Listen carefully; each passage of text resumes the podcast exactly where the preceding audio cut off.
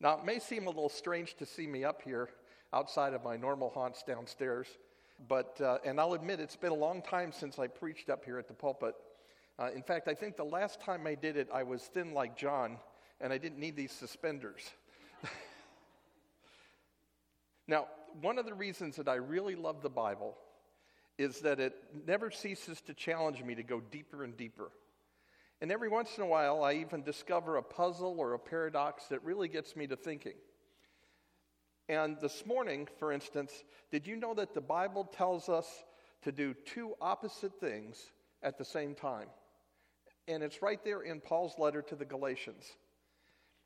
This morning, we're going to look at the first five verses of Galatians 6, and I'm calling this message simply restoration. And we're going to jump right in and, and just read the verse. It says, Brothers, if anyone is caught in a transgression, and I'm going to go ahead and take a little sidelight here, because for most of this message, I'm going to use the word sin instead of transgression. But it means more than that. Um, if you want to apply it for any time you disagree with somebody where you think they're wrong, then you're thinking they're in a transgression.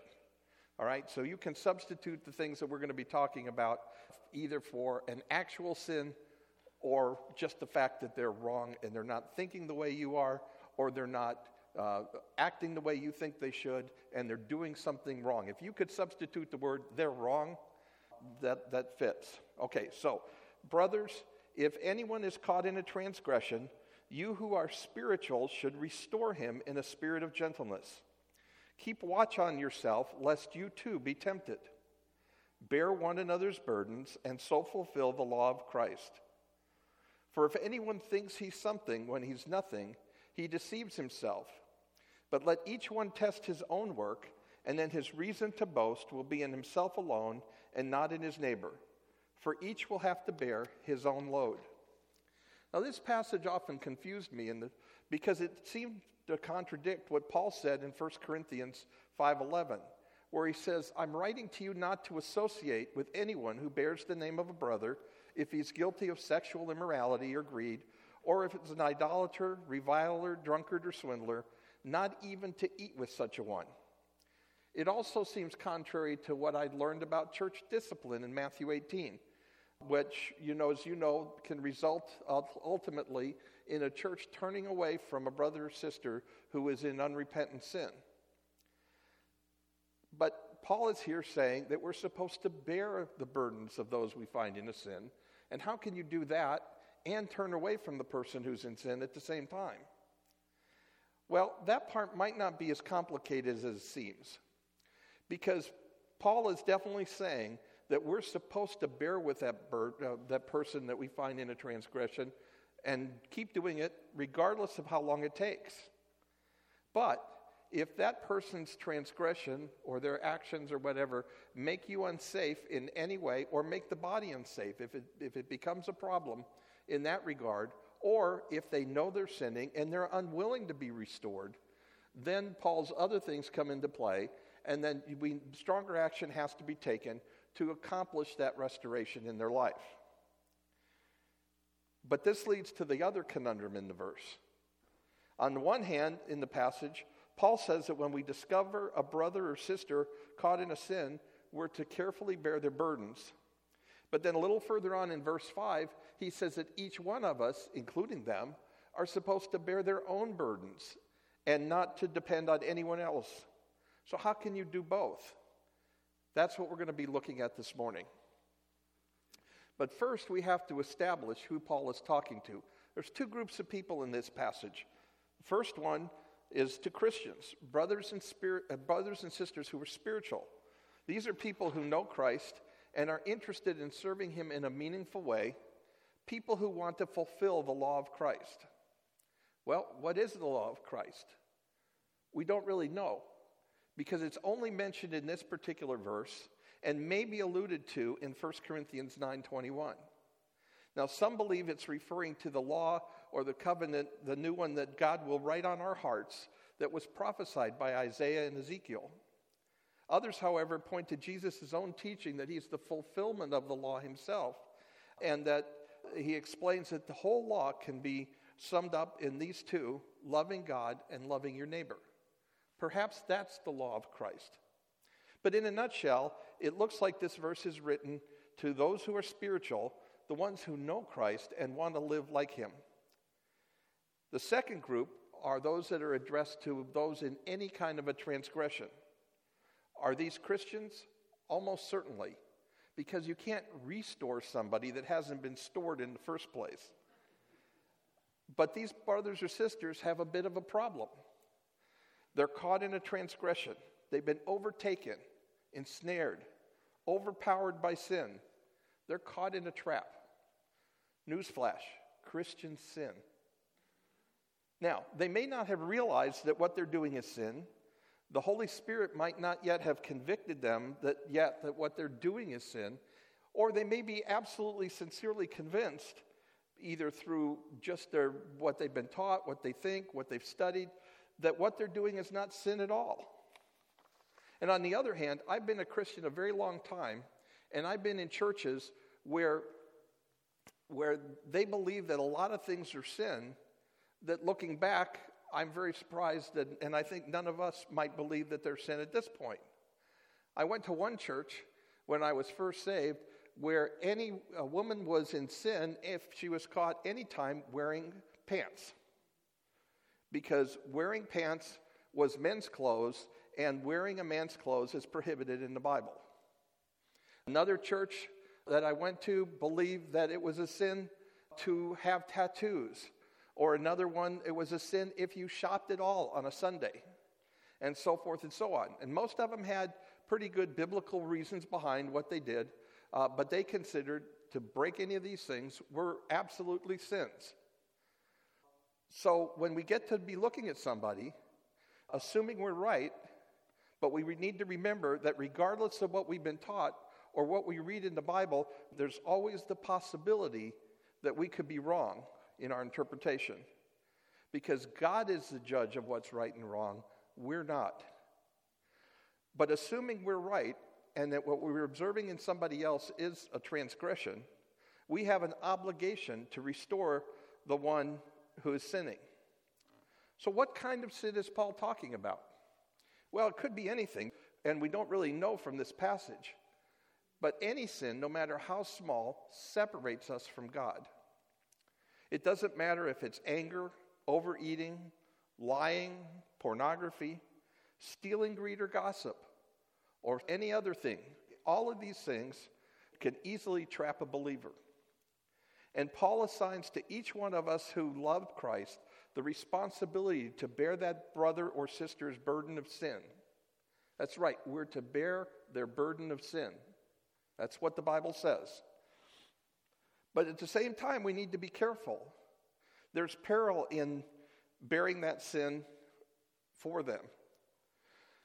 We need to keep watch so that we don't fall into sin ourselves.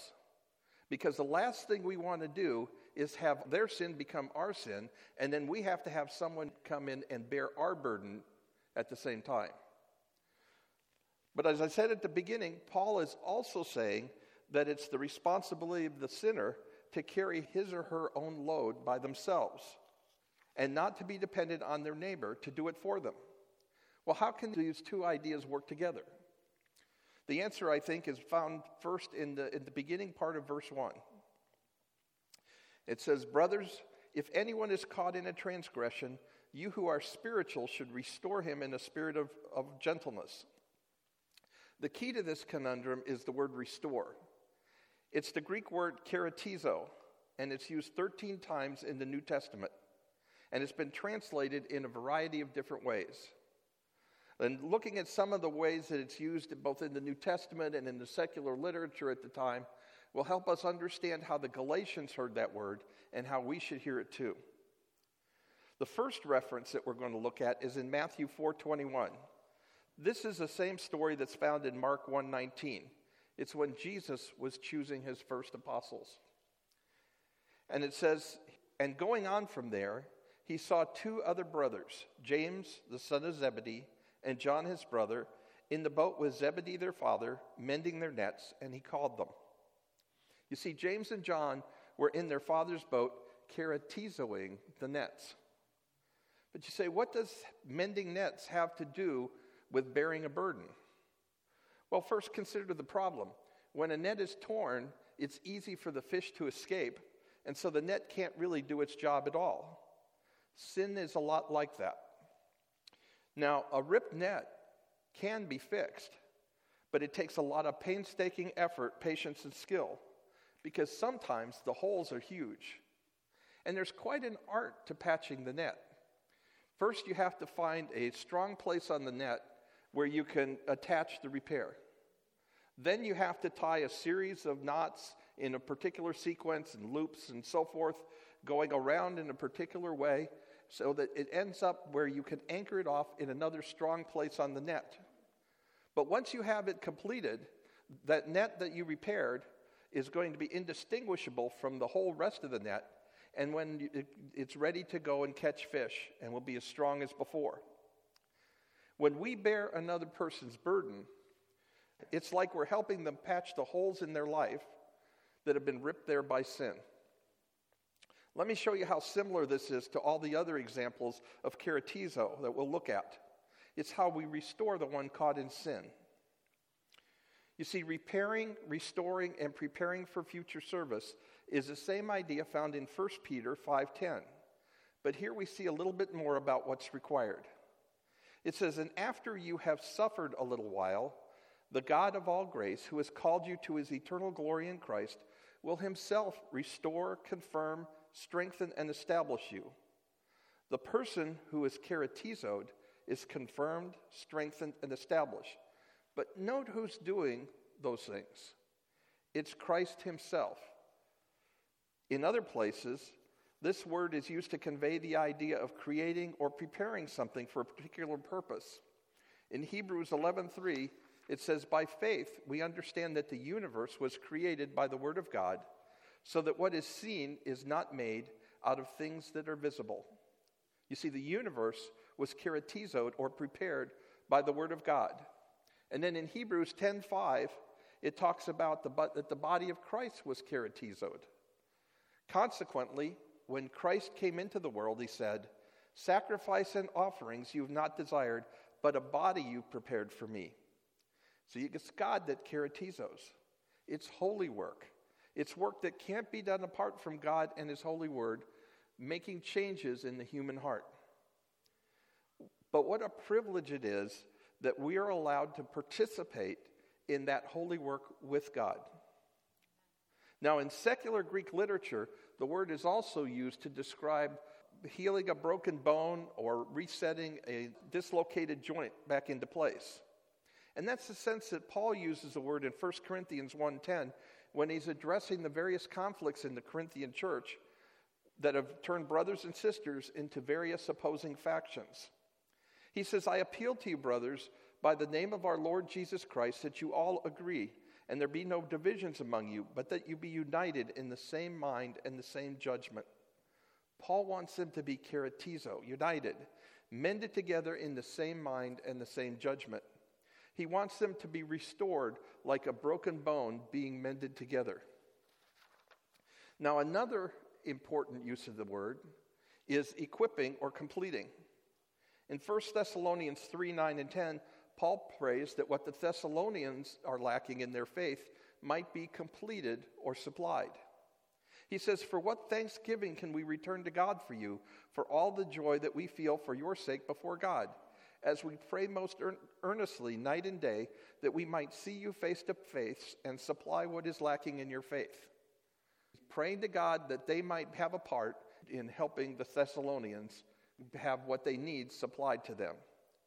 Now, this is similar to the way the word is used to describe the repairing and resupplying of a ship that's come back from battle, or to equip an army that's getting ready to go to war, Think of it as the nets being prepared to go out and go fishing. God promises in Hebrews 13:20 to katartizo each one of us in every good thing so we can accomplish his will. Where it says, Now may the God of peace who brought you again from the dead, our Lord Jesus, the great shepherd of the sheep, by the blood of the eternal covenant, equip you with every good thing that you might do his will working in us that which is pleasing in his sight, through Jesus Christ, for whom be glory and honor forever. Amen. Note that the reason that we're restored, the reason that we're katartizoed, is not to avoid punishment or consequence for our sin. We're equipped so we can do God's will. Now, Jesus speaks of a different kind of equipping in Luke 6:40. He says a disciple is not above his teacher, but everyone when he's fully trained will be like his teacher. This is the sense that is used when we see in Ephesians 4:11 to 13 when Jesus gave gifts to the church to katartizo the saints for the work of the ministry. Because this is after all the whole purpose of katartizoing is to prepare the saints for the work of the ministry. And it says, And he gave the apostles, the prophets, the evangelists, the shepherds, and teachers to equip the saints for the work of the ministry, for building up the body of Christ, until we all attain to the unity of the faith and of the knowledge of the Son of God, to a mature manhood, to the measure of the stature of the fullness of Christ. Now, sometimes bearing somebody else's burden is a thankless task. Sometimes it's not quick or easy or enjoyable. Sometimes it's not even possible. But we can't lose hope or stop doing it just because we're not seeing the results that we expect. Because sometimes God has a whole different thing in mind. Sometimes, well, let me just read what he says here in Romans about people who are katartizoed for destruction. He says, What if God, desiring to show his wrath to make known his power, has endured with much patience the vessels of wrath prepared for destruction, in order to make known the riches of his glory for vessels of mercy, which he has prepared beforehand for glory. So, the purpose of our burden bearing, of course, is always to make known the riches of God's glory, regardless of the outcome in our particular situation. If someone that we're working with refuses to be restored, their destruction serves to highlight the blessing that God bestows in, with His mercy on those who are willing to be restored. So, regardless of how it turns out, God gets the glory. So, with all this in mind, let's look back at our scripture and see how it fits together. It's up on the screen here. I'm not going to read it again, but we'll go through and it says, So, how does this help us understand the, this part of the letter to the Galatians? First, we need to realize that because of sin, Nets get torn, limbs get broken, and relationships are strained. Restoration is going to be required. Second, God doesn't want any of us to think of ourselves as being special, somehow better than those people with torn nets. It's not our job to point out flaws in their nets, assign blame, or criticize. It's not the time for condemnation or punishment, even the passive aggressive kind. We're supposed to be bearing a burden, not creating a new one. Let me give you an example from some time ago. My daughters were homeschooled, and a lot of their friends were from families that were even more conservative than we were. But I remember one time when my barely junior high school age daughter came home from a church function visibly upset. She'd worn a Harry Potter t shirt, and some of her friends had told her that a parent had told them that reading Harry Potter was a sinful book, or that Harry Potter was a sinful book, and reading it would make anybody that read it would go to hell. Well, someone apparently saw somebody that they believed, a sister that they believed to be in sin. There were lots of ways they could have worked to restore my daughter, but what they did, the path that they chose, did just the opposite. What, what they did was add a burden of condemnation and doubt to my daughter instead of building her up and restoring her.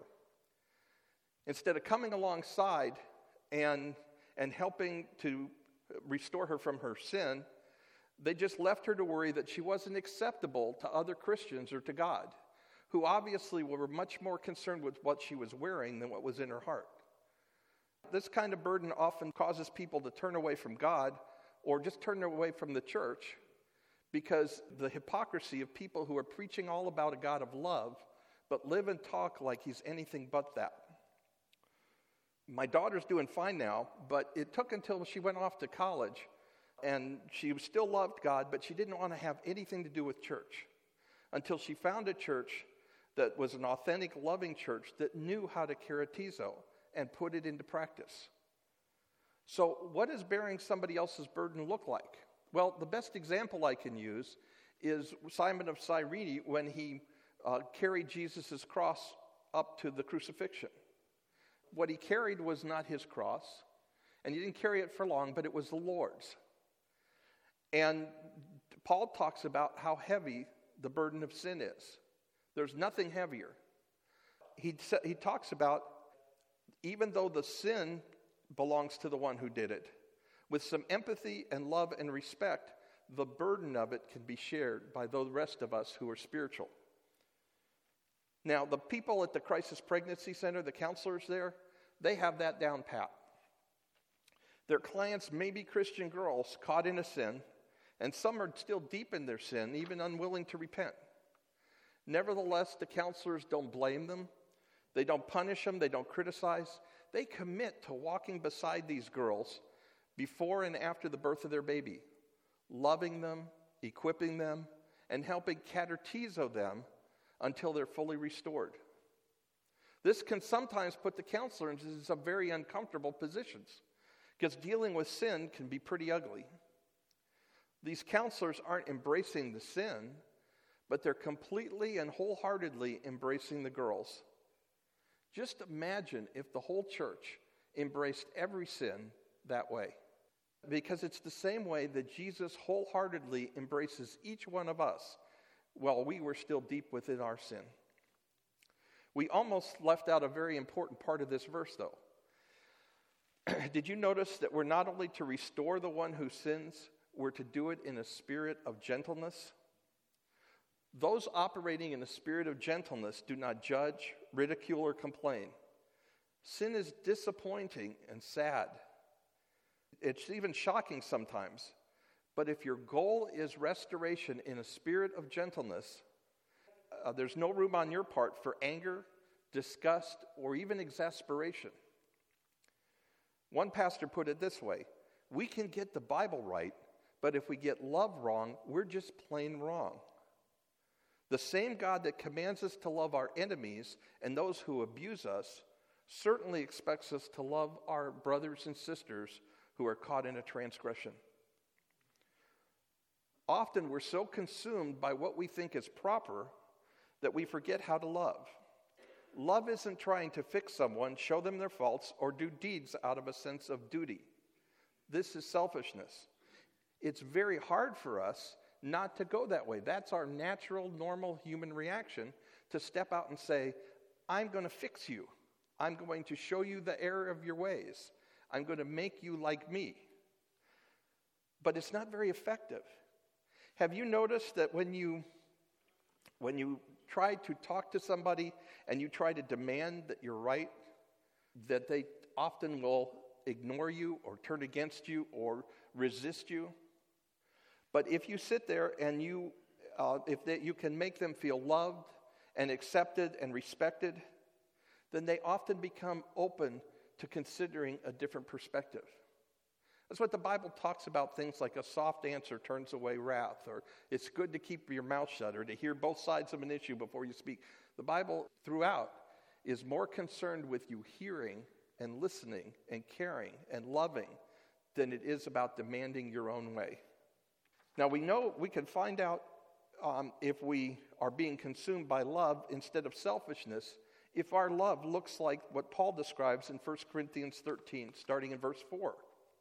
And you're all familiar with it, but hear it with the ears of, a, of somebody caught in a transgression, where it says that love is patient and kind. It doesn't envy or boast. It's not arrogant or rude. It doesn't insist on its own way. It's not irritable or resentful. It doesn't rejoice at wrongdoing, but rejoices with the truth. Love bears all things, believes all things, hopes all things, endures all things, and love never ends. Paul put it this way to the Thessalonians in 1 Thessalonians 5:14. And he says, "We encourage you, brothers, admonish the idle, encourage the faint-hearted, help the weak, and be patient with them all. And in the verse that uh, Conrad read at the beginning of the service, in 2 Timothy 2, but I'm going to begin at verse 22, Paul tells Timothy to flee youthful passions and pursue righteousness, faith, love, and peace, along with those who call on the Lord from a pure heart. Have nothing to do with foolish, ignorant controversies, because you know they breed quarrels. And the Lord's servant must not be quarrelsome, but kind to everyone, able to teach, patiently enduring evil, correcting his opponents with gentleness. And here's why. So God may perhaps may perhaps grant them repentance leading to a knowledge of the truth. And they may come to their senses and escape from the snare of the devil after being captured by him to do his will. So, if we want to be like those spiritual people that the Galatians that he's writing to, if we want to call on the Lord with a pure heart, that we need to seek after righteousness, faith, and love, but we need to avoid controversies and quarrels and focus instead on being gentle and kind with our teaching and correction, patiently enduring evil until God grants them repentance. Of course, sometimes correction and church discipline may be needed, but the goal of all of this is always restoration. It can be painful sometimes to cut out the bad parts of the net, or to move a broken bone into place, or to uh, refurbish a damaged vessel. If you've ever been to boot camp or had to study for a final exam, you know that it's painful sometimes to become equipped to do the job that God's called you to do. But we just need to remember to treat others the way we would want to be treated if we were in that circumstance. But it's more than that. The Bible tells us that real love means counting others more important than ourselves. We need to realize that we're no better than the ones we're trying to help. As we saw in verse 3 of our passage, Paul said that if anybody thinks he's something, not something special, just something, when he's nothing, he deceives himself.